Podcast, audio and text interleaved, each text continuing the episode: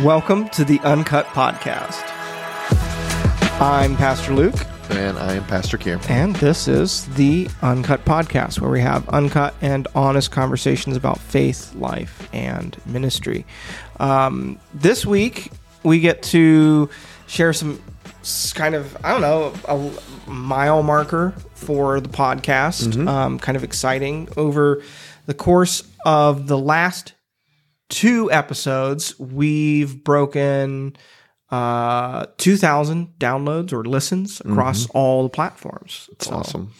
Um, that was kind of cool to find out, realize that we'd had that many That people listen. yeah, right. That's a lot of listens. So, thank you. Thank Yeah. you for for downloading, watching, listening, commenting, rating, sharing, subscribing, all of that. Yeah. So, So we know that there's a faithful uh, group of you that listen fairly regularly and when you get the chance. And Mm-hmm. um, whether you're just popping in every week or uh, when you get the chance to, we appreciate you taking the time to kind of.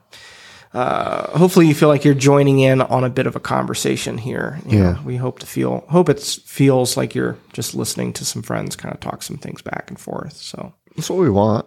Yeah. Mm-hmm. And continue to want you to be able to engage with topics that are important and pertinent in your life.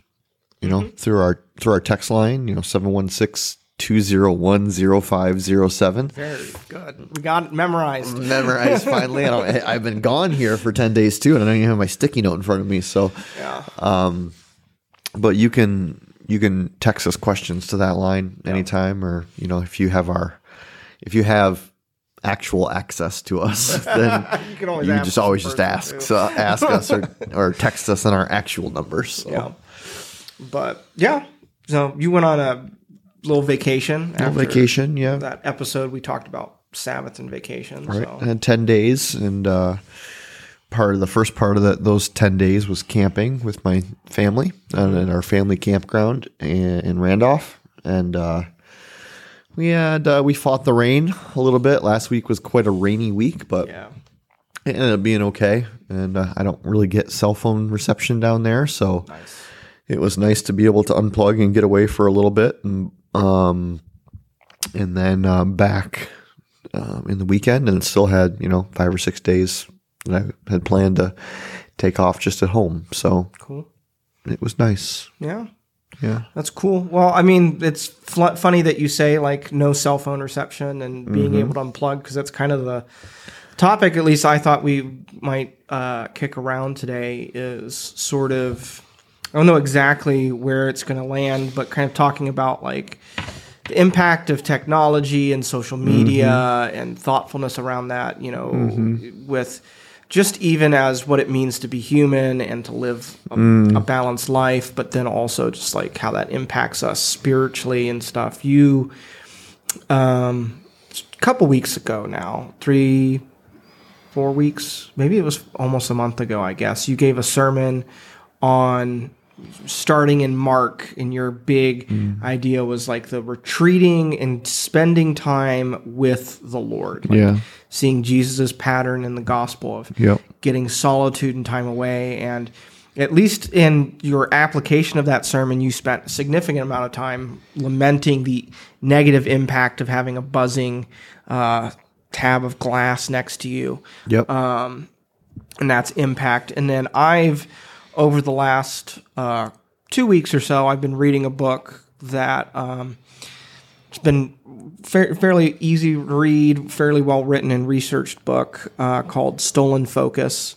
Um, kind of, it's a little bit more broad than just technology. It's just kind of examining all the all the reasons why perhaps we're having more difficult time uh, paying attention and giving our focus to things, but he spends a significant amount of time talking about the impact of technology, social media, phones, like, um, and it's fairly well re- researched. I don't agree with all of his conclusions. I think he's a little bit biased in some regards, but it's a book I would recommend just pretty much about anybody to read. I think it's a stolen focus Stolen Focus by I believe jo, jo, Johann Hari. I believe I'm saying his c- first name correctly, but um, so it's a, it's a good book. But that's all been stirring all this in my mind. So I thought today would be a cool day to talk about some of that. Yeah, I think we should do it. I, well, it, it feels like a lifetime ago that I preached that sermon. I, um, but I do, you know, the the main point, which you already kind of mentioned, was just that like Jesus was willing to lay aside what the world thought his priorities should be and what mm-hmm. were what was important to the world so that he could spend time in solitude with his heavenly father. And how even in our own lives where we maybe seek solitude with the father we do so with probably what is. I don't know. Maybe the television. Maybe you could say that the, the mm-hmm. TV the television is the most distra- has like in our generation or mm-hmm. historically been the most distracting technological advice or device. Yeah. um but But you can't carry that with you outside. Right. I think that that you know now in mm-hmm. the modern day world 2023 I don't think that there's any doubt that um, the most pervasive technological distraction not even technological distraction technological device Yes. that the world knows is the cell phone Right. or the smartphone Yeah, like if you were to look look through time, like as tar- as far as like media, communication, and technology intersection, there's like the printing press, maybe radio, yep television, smartphone, yeah Like- or the internet or the inter- Commuter- internet and yeah, then smartphone. right, Like yeah. you know, um, like those are like like historians will always be talking about these things and the impact. Like you know, our grandkids will be reading textbooks or ha- history textbooks talking about when the development of the iPhone was released and like how it impacted society and all that stuff. Like Yep. it will be a thing. Like to us, it's just so immediate that we're just like, oh, it's just kind of normal. But like, yeah it has been so earth shattering to the way that we live life. Like it will be in the history books in a hundred plus years. Yep. You know? Yeah. I remember early in high school uh, having classes called computer lab Oh yeah, learning the type on the computer was a class. or just learning how to Mm-hmm. navigate a computer Yep. and use its programs. Like And oh, being- how to use Word. Right. just being so overwhelmed with I remember my first I remember the first time that I used the internet. Independently used the internet. Mm, I had no idea how to do it, but I had to. It was like like in eighth grade, mhm. eighth or ninth grade, and I had to write a report on um, for history on some aspect of slavery, and I didn't know how. And, and one of the research tools we could use was this thing called the internet. so I went to the library and I sat down at the computer and I opened the internet Yeah. and I was like, what do I do now? and so I typed in www.slaves.com. what did that bring up for you? It was not what I thought it was going to be. That was my first introduction to the internet. I was trying to very, do a very innocent report on slavery. I got an education that day, not in slavery. However, I said all that to say that my first experiences with things like the internet and computers, which I thought was so powerful and, exp- and like expansive, this little device here Yeah.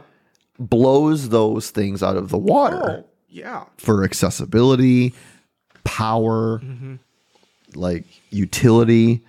Um and so just like the the curve. Oh, the exponential curve Yes. of like- technological advancement. Exactly. Like Uh-huh. it, like if you if you go from like no printing press to printing press or like printing press to digital media, right. that curve is really wide. Right, because like printing press was I don't remember the date was back in what 1500s, Yeah. 1400s, 1500s I think with like the Reformation and all Yes. of that. And then it took us until when till we got to like digital distribution of media?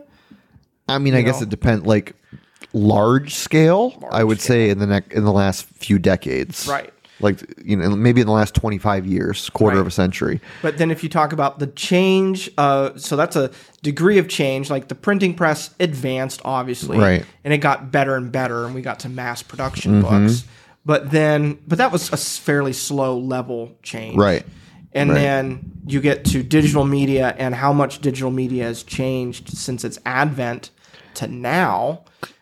Crazy growth. We've had more change since the the internet has changed more than the printing press. Like the internet has changed more in the last three decades than the printing press did in several centuries. yes, 500, 500 years. Yes. for sure.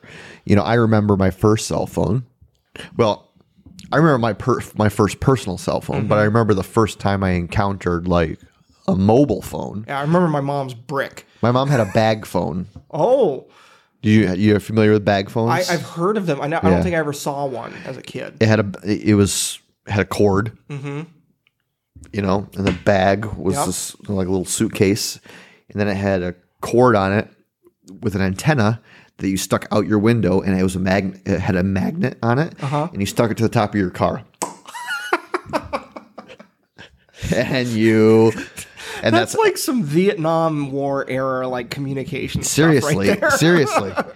And I always wanted to like make a phone call on it, and my mom was like, "We absolutely cannot, in, unless it's a dire emergency, because it's so expensive to make a call on it." Why did you have it? My grandpa, my grandpa bought my mom one because she was a single mom. Okay. right? He wanted Yeah, her to yeah. have, you know, that. But and then I got my first self. I mean, just think about the amount of time. I'm not that old, Right. so think think about the the curve in technological advancement, even in the f- cell phone. I got my first personal cell phone when I was a sophomore in college, Yep. so that would have been 2002. Yeah. I think I got mine like late high school. No, I'm sorry, I got it my freshman year of college. So that would have been 2001, Okay. 2000, 2001. Yeah. But at that point, I didn't know how to enter phone numbers into the like the phone book on the phone. Mm-hmm. You know how you press like one three times to get to C, Yeah. Yeah. Yeah. The, the, the, right? So you got to go like go through the numbers. Yeah. So everyone's I couldn't even store anyone's number under their name because I didn't know how to write their name on the number pad, right? And so and and now I just say, you know, hey Siri, find me the number for Oh, and Siri's about and to do Siri's it. doing it, you know. um, and so, and that was twenty ish years ago. Yeah. hmm I re- well, I mean, like just the small fact, like your very first story, and you said going on and turning on the internet. We don't turn the internet on anymore. It's always on. It's Like, alive. It's alive, and that's that's a distinction. Like if you're listening to this and you're, you know, so young as to not remember when dial-up was a thing, like before there was broadband, and now it's just internet. It's just all Remember when there was no internet? Right. But I rem- you know, you had to you had to click AOL or Netgear or whatever it was that your mm-hmm. Netscape or whatever you were using Yeah. to access the internet. It was a specific application. You didn't just launch a browser on your computer like you do now. You click on Google Chrome or something or Safari. You had to click on the the browser was also the thing that turned the internet on and could shut off your family's phone line. Um, and and so accessing the internet was kind of like an intentional choice. It was a thing that was on and off.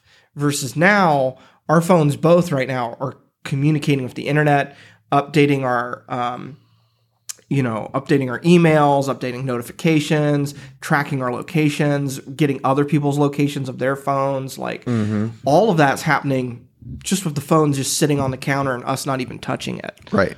That's a very different way of living than pre-internet, you know, or even just pre-smartphone Right.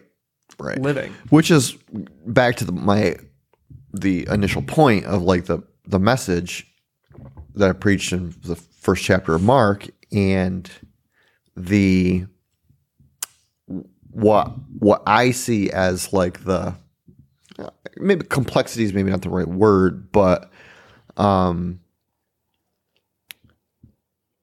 my penchant to avoid or to not counsel or to lead people towards doing personal devotions or getting time with the Lord via Phone. the phone or even having the phone in the same room Yeah. because it is rare the person who is able to ignore the the um, notifications, the pull towards Yep. scrolling.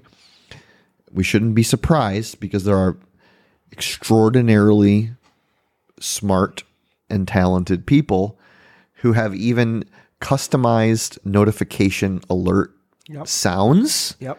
to turn something on in the mm-hmm. brain that says I must Yep. do it, Yep. right? it it it like the amount of social engineering that has gone into like part of the book I'm reading talks about some of that stuff and I'm like wow like that is a lot Right, which is why like it, it reminds me I'm not I'm not too much into like documentary hit pieces like you like Yeah. we talked about. yeah we talked about Yeah. yeah but the documentary The Social Experiment, Uh, was that the social experiment or the social dilemma The Social Dilemma, I'm on sorry. Netflix Yes. yeah yeah was like it was I felt victimized by my yeah I Oh, felt yeah, yeah. I felt victimized Yeah. by like their like the social engineering yes of those things to the point where like I feel I thought this was like I was just liking it cuz I was liking it yeah but no, they're. It, I almost felt like they were forcing me to like it by the way they were designing. And I know, like, I'm not, I'm not Right. rescuing myself from personal responsibility, but Right.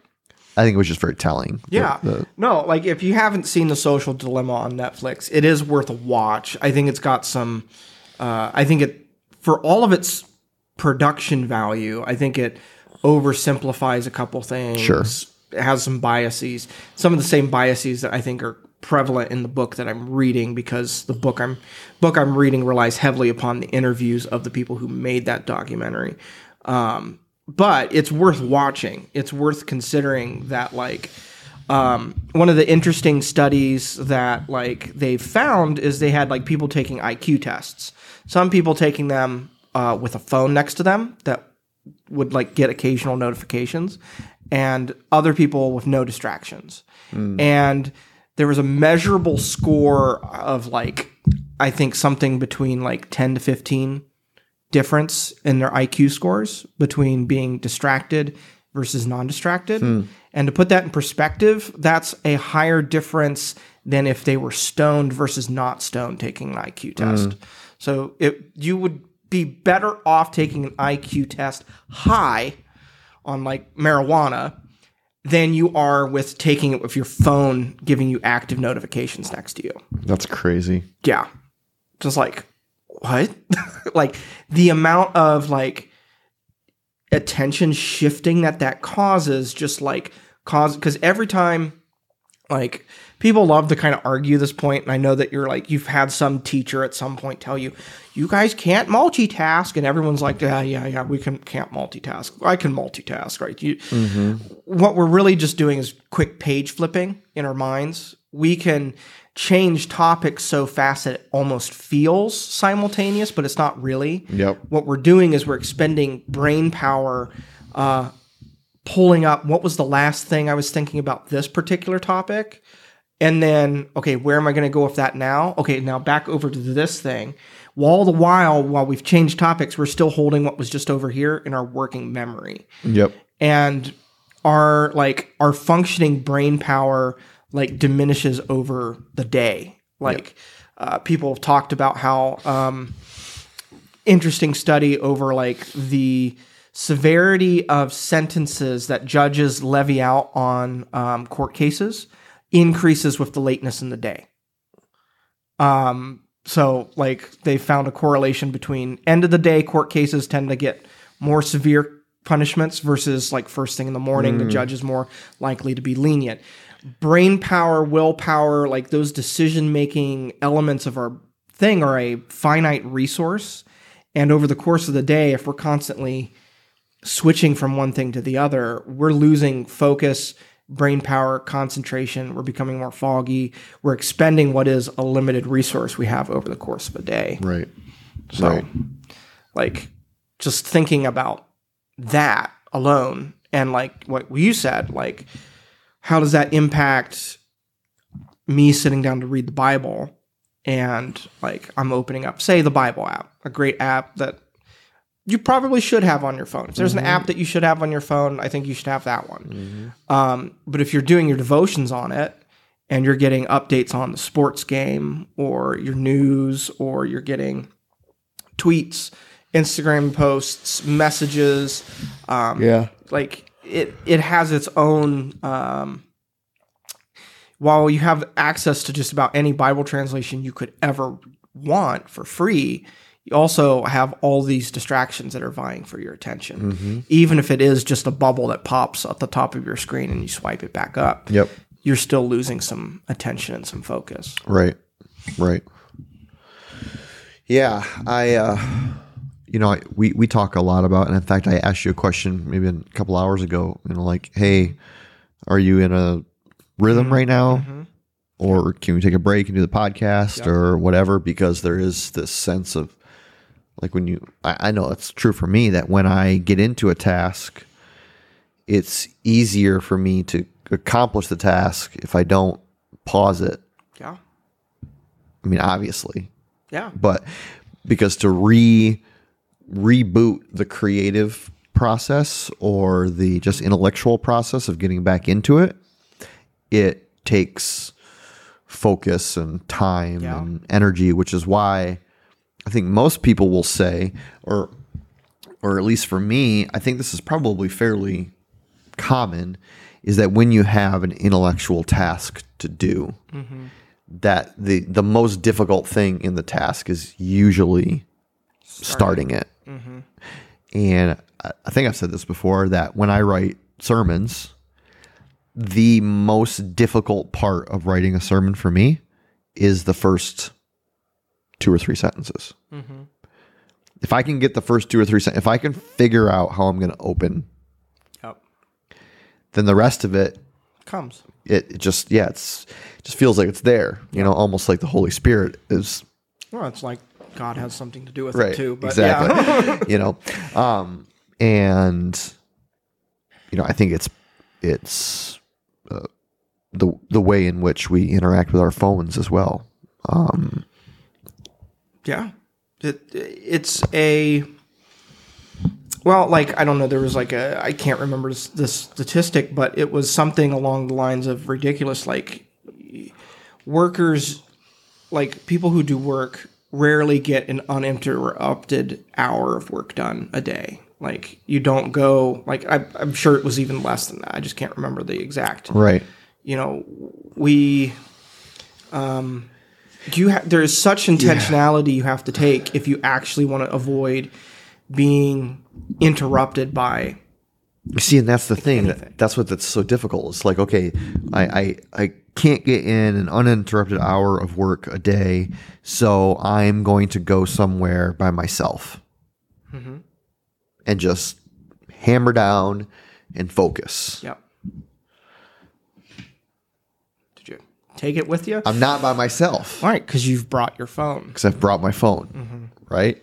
Which ends up being the most distracting thing Yeah. I have. And so where whereas before we we've been able to like get away in solitude and silence, now when we lead people towards or counsel people towards or encourage them or admonish them or exhort them towards getting away with the Lord. Um I think I said in my sermon I'm okay with you taking your Bible. Don't take anything else. Yeah. Don't take your phone. Right. Right. Just because of the you know the penchant for for distraction. I've even had times where you know I um you know okay pastoral dashboard confessions here.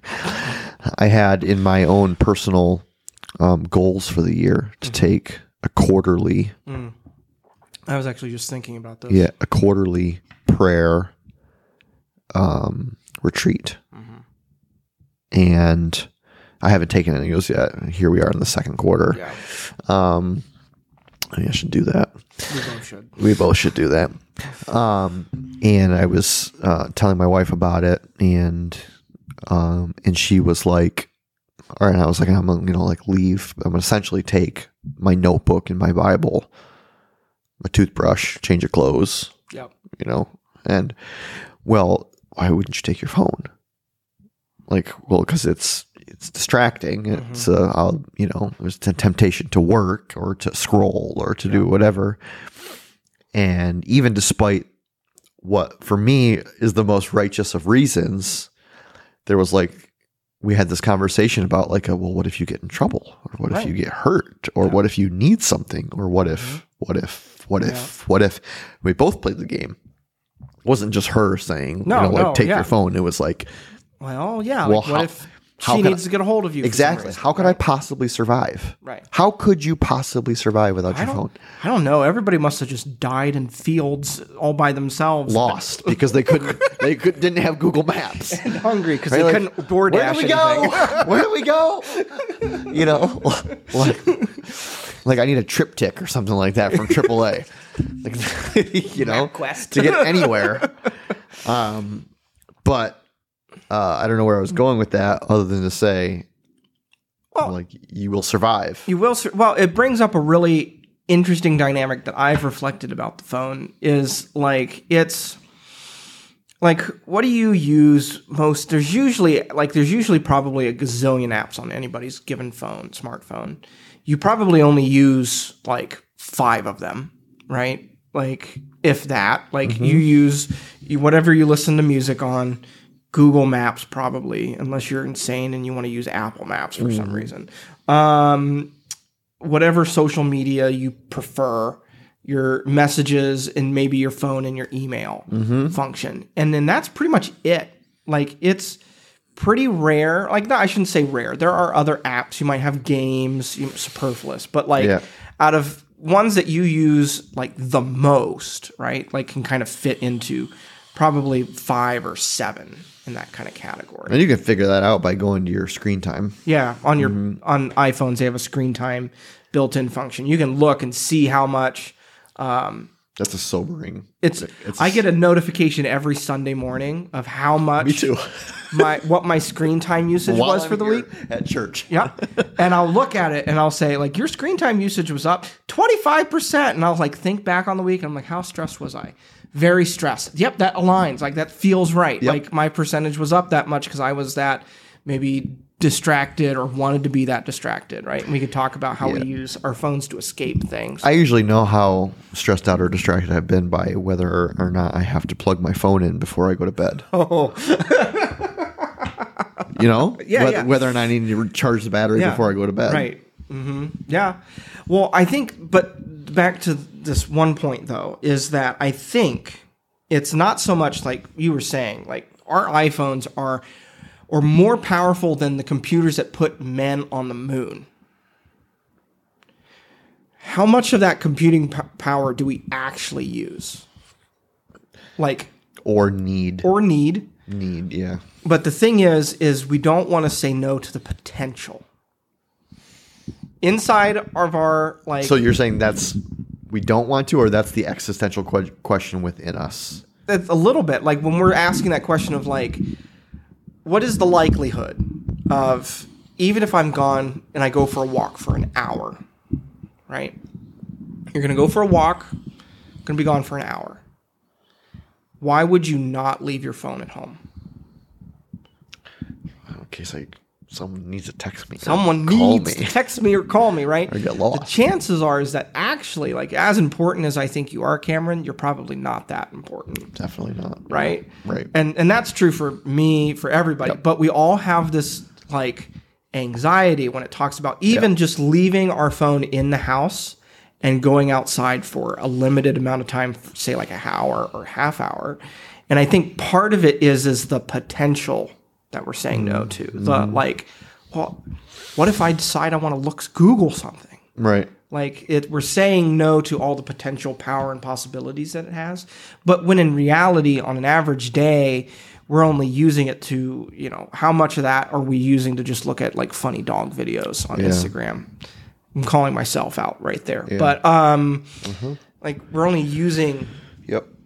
Does that does that book talk at all about the like and I'm not talking about like uh the funny haha but like the actual addiction to No, I was kind of surprised he didn't talk about like he ha- he doesn't get into any of the neuroscience Yeah. or he doesn't get into like the um like the what's it called? The gamblers ratio of like um there's a certain so like if you're if casinos right have figured out and the reason gambling is addictive is because there's a certain frequency at which you succeed uh, that they've like scientifically named like there's a ratio of how many times you can lose versus win that will keep going. keep you sitting at the table Yep. or keep you pulling the lever. So if you've ever wondered or thought or had the illusion that perhaps the particularly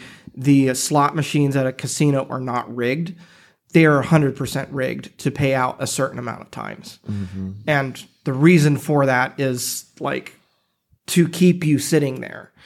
And so similarly, like, and that's all playing on like our neurochemistry, which I've I've looked at and stuff. Um, and what it does is it keeps you. So this will be so people like a lot of times when you hear people talk about this, they're like, oh, like the dopamine just keeps you hooked on your phone, and that's true. But sometimes we don't actually understand what the dopamine is, or what the function of dopamine is. Dopamine is the desire chemical in our brain. It's the thing that encourage us to pursue or to crave the thing that will get us the reward. So when I find a funny video or something interesting or something novel or new on Instagram, I'm not getting more dopamine, I'm getting more serotonin. But that like reward, that serotonin endorphin reward tells my system to give me more dopamine so that I would keep doing that behavior. So dopamine is the is the seeking hormone. it's the seeking hormone Serotonin is the reward. is the reward. Yeah. And so what you do is you get stuck. You can, particularly uh, like this. This has happened. Like uh, I had to kind of work myself out of a really bad funk after I was sick with COVID. Um, I spent a lot of time on my phone because I was sick with COVID. Um, and then I, but I was like, what I found myself doing is scrolling. And anyone who's binged a Netflix series or spent a ton of time scrolling on their phone will know what I'm talking about, where you're kind of still swiping, you're still watching, but your enjoyment level of it has dropped to almost zero. And, and you're like, why am I still here? I'm not actually like when I mm-hmm. sat down, I was like, oh, it was fun for like 10 minutes. But then you're like 30 minutes in and you're like, I'm not having fun anymore. I Yep. don't feel good. Why am I having such a hard time putting this down? It's because the our brains are like, well, this is such an easy thing to do. And it gives us such reliable input of positive rewards or association for new things, for novelty or um, or hilarity or interest or whatever. Because, you know, let's say for like every four TikToks you watch, you stop on like the fifth one. I'm sure there's some sort of ratio like that. Um, and you find, oh, that one was kind of funny. And then you keep going. yep. And what you do is eventually the reward you're getting kind of tracks down, but the input that you're putting in is so low, your brain is still just telling you to keep going, keep going. That dopamine is stuck. And you have to kind of like set it away and let your brain to kind of recenter and readjust the things that your brain is encouraging to seek after. Um, so that's a brief explanation of my at least understanding of what I've read about like the biochemical neurological like addictiveness that phones can have on us. Yeah.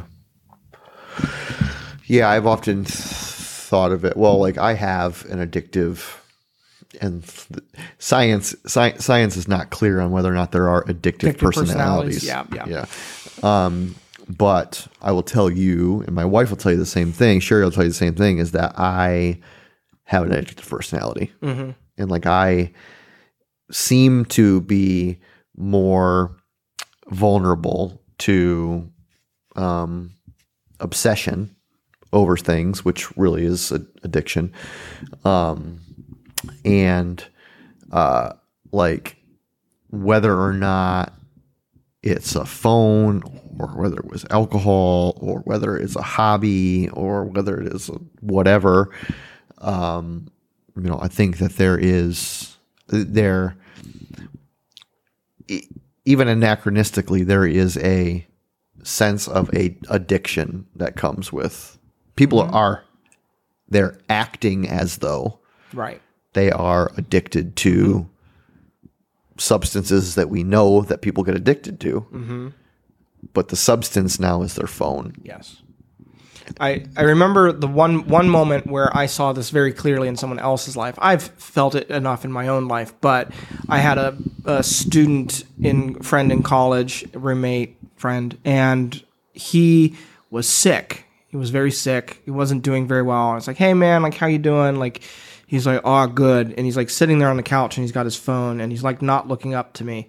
He's like, "I took enough ibuprofen so that my headache is not so bad so I can at least look at my phone and it, the headache be tolerable." Mm. And I'm like, "You have like a massive migraine. You're sick." And staring at your phone is aggregate aggravating your migraine. But the only thing you're concerned about is that you took enough ibuprofen that the migraine is tolerable enough that you can keep looking at your phone. Yep. That's a that is That's addictive that's behavior. A, that's addictive behavior, hundred percent. Right. You know, hundred percent is what what can I do? Like if I put it in terms of like alcohol, what can I hate how I feel? I hate what it's doing to my life. How do I rearrange my life so that I can keep drinking more? Mm-hmm. And then it starts over again Yep. and then you hate that you're drinking more and how that feels. And so, what you do in order to get rid of the feelings of your shame mm-hmm. is drink. drink more. Yeah. Right. And yeah. It becomes a I hate. I hate this. This is, ho- I hate this. What is, I hate this. Yeah. And just keep going. Yeah. I when I find myself, I've when I'm able to do this, this is a good moment for me. I don't always do this, but if I'm able to, when I find myself on my phone, like maybe I'm I'm scrolling or I'm you know on YouTube watching uh, people pick locks. Um, Lock picking lawyer. lock picking lawyer. if for some reason you ever listen to this podcast, I've watched almost all your videos. Um, but anyways, um, if I'm like doing it and I'm like, and particularly if there's something else I ought to be doing, or I'm doing it to a point where I'm like starting to feel a little kind of ick in my gut around like how much I've been sitting here, or I'm hungry and I'm not getting up. Like I have to ask myself, all right, what am I avoiding? Mm. What am I running from? Mm-hmm. What am I trying to not feel Yep. that I'm trying to cover up with distraction right now? Ends up being a question I have to ask myself. Sometimes it's like a it's a project or a task at work Yep. that I'm like feeling anxious about, feel nervous about. I'm trying to procrastinate on. I don't want to do this because I'm nervous about it or I'm not sure I'm going to do a good job, right? Like if I can name that I'm fearful of something or I'm avoiding something. Or if I can name like I'm stressed about something or I'm trying to kind of like unwind, I'm like, okay, what can I do besides numb out to, you know, social media? Can I call a friend? Um, or more to the point, can I pray to God about it um, rather than just trying to ignore it?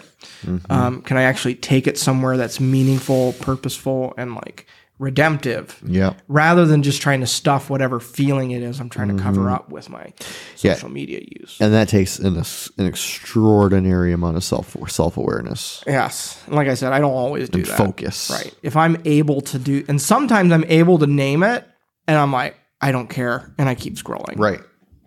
Yeah. Yeah. I get that. You know, um, it is, but it's impacting like, it, it's for something that has become so ubiquitous. I feel like we sometimes just don't talk about how much of an impact it's had on pretty much everyone. yeah, um, because well, because it's not been stigmatized. Mm-hmm. It's it's normalized. Mm-hmm. There's we talk about addiction because we're able because it's not a it's not a normative like we go back going back to alcohol. We can talk about alcoholism because it's not a necessarily normative human experience. Right. It, it exists relatively on the fringes of our lives. Well, everybody's always kind of said, well, yeah, like if you're using alcohol to this degree, that is not appropriate. Right. But we've completely normalized. Being on your phone five plus hours a day. Yes. Yeah. In fact, it's kind of n- weird not to be. Yes. You don't have social media? Yeah. Like what?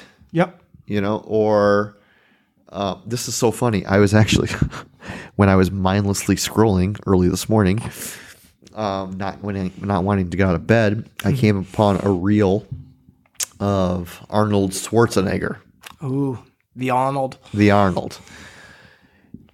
The interviewer, it was an interview, absolutely astounded. Arnold Schwarzenegger does not have a phone. He's got a hard line in his house, but does not have a cell phone. Sounds like an 80s action hero. He has an iPad. And and she was like, "Well, how how do you get phone calls?" And he's like and he's like, "I don't." and she was like, "Well, how do you talk to people?" He was like, "I have an iPad and I use FaceTime." He was like, "I would rather look at someone in their face to talk to them rather than have a phone and all of its trappings." Mm-hmm. And well, what if they don't have FaceTime? Then I'm not going to talk to them. I won't be talking to them on that media, essentially, he said. And she just could not like you could tell it was such an aberration mm-hmm. that she didn't have a box to put it in. Like like he was some kind of like circus sideshow freak for not having a phone Right. and and so to say you know like well it, we, we have completely normalized completely normalized the use and by extension overuse of that form of media or form of technology that to not participate in it in the way in which everyone else is makes us the weird ones. Well, and and so this this is uh, like most of us have taken for granted that apps like Facebook, Instagram, TikTok, Twitter, whatever social media you prefer to use, YouTube, um, doesn't cost you anything monetarily. Well, we could make an argument it costs you something monetarily, but it's costing your time. Um, but um, it doesn't. You don't typically have to pay a subscription fee. That seems to be slightly changing. There's some options for subscriptions in some of those platforms now, but you're we're like, oh, it's like a free thing. And actually, one of the interesting arguments that the um, that the author in the book I'm reading, one of the things where I think I would probably disagree with him a little bit, is he kind of says, well, maybe what if we treated social media, what if we treated Facebook like a social uh, like a social utility, like plumbing, or like like sewer systems and waterways and things like that. Like you know, we have government bodies oversee like sewers. Like, why don't we have government bodies overseeing um, the internet and overseeing social media as like a social utility that everyone has a has a human right to have access to? And my my problem with that is I is like I like I I think humans exist off of social media, and I think they probably should. Like I don't think it actually should be necessarily treated as a social utility that people have access and there's a whole bunch of things that I would want to have. I, I don't know that I would agree with in his particular solution and conclusion in that way, direction. Um, but like one is to simply say that like you don't actually have to be on social media. Right. It does cost you something. It costs like you're paying social media with all of your biometric um, interest and profile information All your advertising wants and needs. all your advertising wants and needs. Like, look, if you were under the assumption that big tech does not have like multiple profiles of you that connected that have connected all of your accounts, all your email accounts, all your social media accounts, like why do they ask for your email account when you make any profile? Well, because then it knows which knows to connect you to that profile. You're all, and even if you've got multiple emails, I guarantee you they've got all those emails connected to you as an individual. And then they know what types of videos you like to watch. Uh, and then depending on the type of like uh, stuff that you like, if you use fitness material and stuff like that, they might even know how healthy you are. They know whether or not they need to be advertising you health medication. They know what life stage you're in, if you're getting married soon or if you're getting ready to have kids. Like the amount of like when I started getting when I started getting engaged and everything, the amount of content I got that was geared towards like couples, like and newlywed people on the internet, like that you sky- did not search for. I did not search for got skyrocketed. Yep. Right. And of course, because I'm like in that stage of life, I watch more of it. So it fed more of it. But it knows, like, and I'm sure they've got an algorithm out there that's looking to say, you know, somebody who's like maybe a diaper or baby food advertisement or something like that. Like I'm sure, or better yet, I'll probably get like the advertisements for like the camo baby carriers or something like that. Mm-hmm. They're like, okay, we want to look at people who were recently married this many years ago, and we're going to send them these types of advertisements that are geared towards like mm-hmm. people who are thinking about having kids. Yep. Like that is a hundred percent the reality Yep. Um, the the book talks they they're interviewing he interviews several people who worked in big tech and then have left because of their consciences convicting them over how they were using people's information and stuff and while the book the book makes the assertion because if you ever like said like i swear my phone must be listening to my conversations Because it is. well, they say it's not. They're asked, they're like they, they swear they're like your phone is probably not listening to you. The algorithm is actually just that good. Mm-hmm. It actually has that much information on you that it can make predictions about you without having listening to you.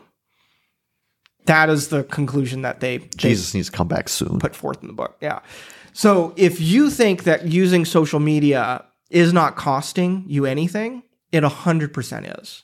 Because if they have enough information on you, they're definitely selling you things and you're definitely paying in that way. Yep. Um, and you're also just paying in loss of privacy and all of that if that's a concern to you. Um, but all that to say, like, I don't think that we actually have to be on social media. We like, that.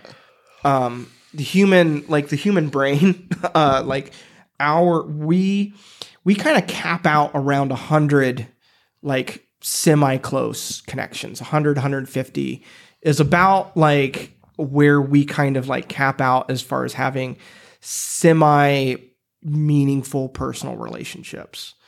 Um some people can probably have more but like and i'm not talking like close friendships. You can't have 150 close friends but like you can have 150 let's say 200 like meaningful acquaintances in your life. Social media like gives you access to thousands if you've been on facebook as long as i have like you have an inflation of friends that do not actually represent meaningful connections anymore. Like um, I remember when I first got on social media, I was like, I'm only going to say yes to friend requests of people who are like meaningfully connected to me. Well, I was in high school and like that, who those people have has changed And then slash, I gave up on that, you know, thing. I just say yes to a bunch of friend requests because I met them once. Well, because people will say that that's the benefit of social media. Right. But you you actually can't take advantage of it. You're you, we don't have the intel like we don't have the brain bandwidth or the emotional bandwidth to maintain even that many relationships and connections. Right. You're supposed to maintain the, about as many connections as you can tolerate in person. Mm-hmm. Because about 150 to 200 meaningful acquaintances is about what you can tolerate for like in person connection. Mm. And so, like, what are we doing when we're demanding ourselves to, or trying to expect that we do more than that? Mm-hmm. Um, and you end up with these weird parasocial relationships and everything social. Right. So I don't it's like. I guess like all that to say that like I think that is slightly a myth. This idea of being, well, I want to be connected to everybody. Like, well, that's a bit of a myth. Like, you're not really. You have like, at best, like you should probably just keep a phone book. Like, if you actually just want, like, well, I want to be able to like contact them if I want to catch up with them someday. Okay, keep their phone number. Keep like an email address Do you know my, theirs. Do you know my phone number? Off the top of my head, no. I don't know. I don't know my wife's phone number off the top of my head, Cameron. I don't. I don't. I, I, I, I, I, know the zip code because I just typed it in several times. yesterday. right? But I don't need to, you know. But like, yeah, like how many connections do you maintain? Yeah. on social media that like that are actually meaningful. that are actually meaningful, and you say, well, I don't want to unfriend them because like, what if one day I want to look at their page and actually I mean, we- gossip about what they're posting? We all But- have people that we have as friends on social media that we, if we see them across the room in in an actual situation, we avoid yeah, because it's awkward. yep, Why? right. Because we are not actually connected to them. or wouldn't recognize them because we made connections with them so long ago. Right. It's like, Yeah. oh yeah, we met one time, we connected on social, and then that was it. Mm-hmm. You know, like, yeah. So I don't think I think like that. De- to me, at least, a little bit debunks that personal excuse of like, well, I got to stay on social so I can be reached and connected with people. Yeah. No. Well, we encourage people. Maybe we can put a link in the Yeah. in the show notes or whatever in the um, description, or maybe even do a fancy um, thing on the screen here. Link to that book for you. Yeah. Well, you know, I'll also I'll share like something that I have been doing personally, like in my own kind of trying to navigate my relationship with my phone. Um, what? What is so funny about that? Is it the, that I anthropomorphize? Anthropomorphizing your phone, like just trying to manage. It's a difficult relationship. It's really complicated. Kind of an on again, off Yeah, again it's kind of relationship. abusive, really. yeah. she keeps talking to people behind my back.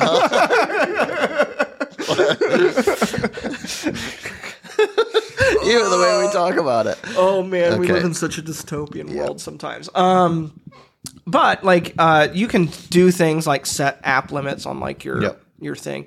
I've been using an app called. Um, by the way, none of this is sponsored. Um, this is It just can be if it you can be if you are the developers of these things. Uh, you can you can definitely pay us for Yes. this. Um, I'm using an app called Opal. I've been using it like maybe Mm. the last month or so. It's a little bit more advanced than like the inbuilt screen time app on iPhones. Um, you've got a little bit more features and stuff. But what I've got it, I'm I'm not taking full advantage of it, but I do have a basic setup so that during the weekdays from essentially like midnight until one o'clock in the afternoon, all of my social media apps are like off limits blocked.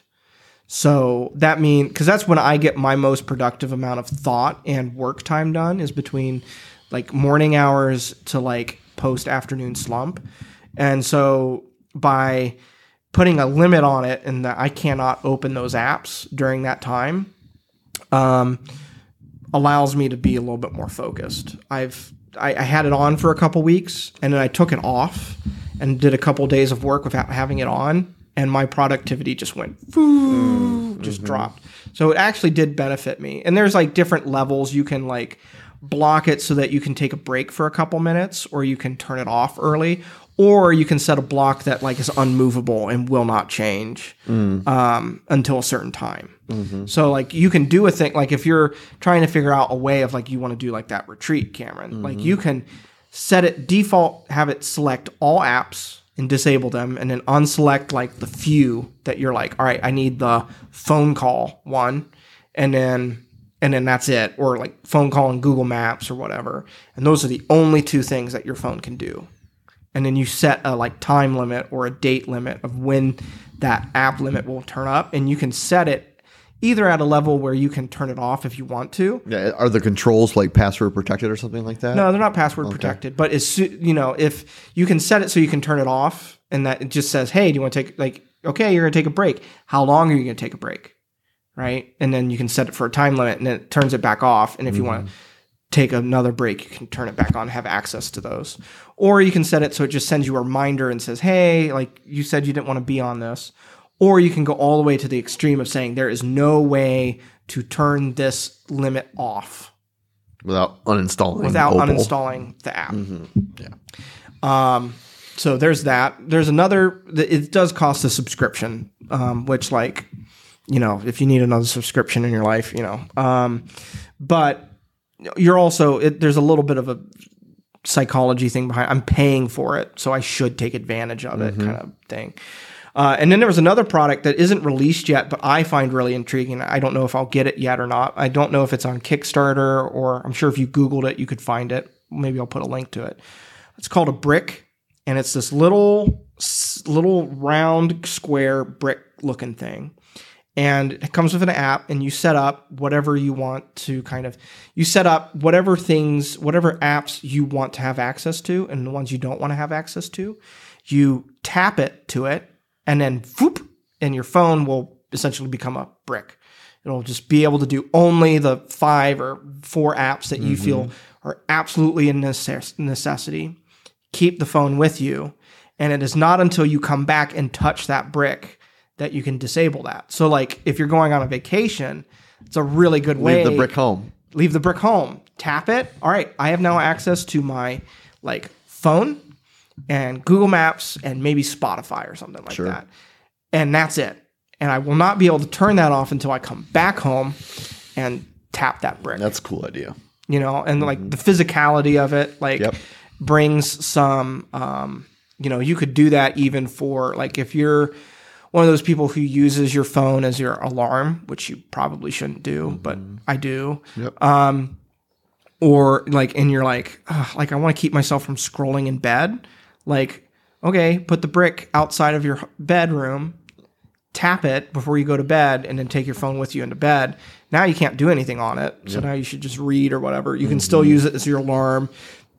People can still get a hold of you in the middle of an emergency, but you've limited it. You know, so there's there are some practical steps like that that Yeah.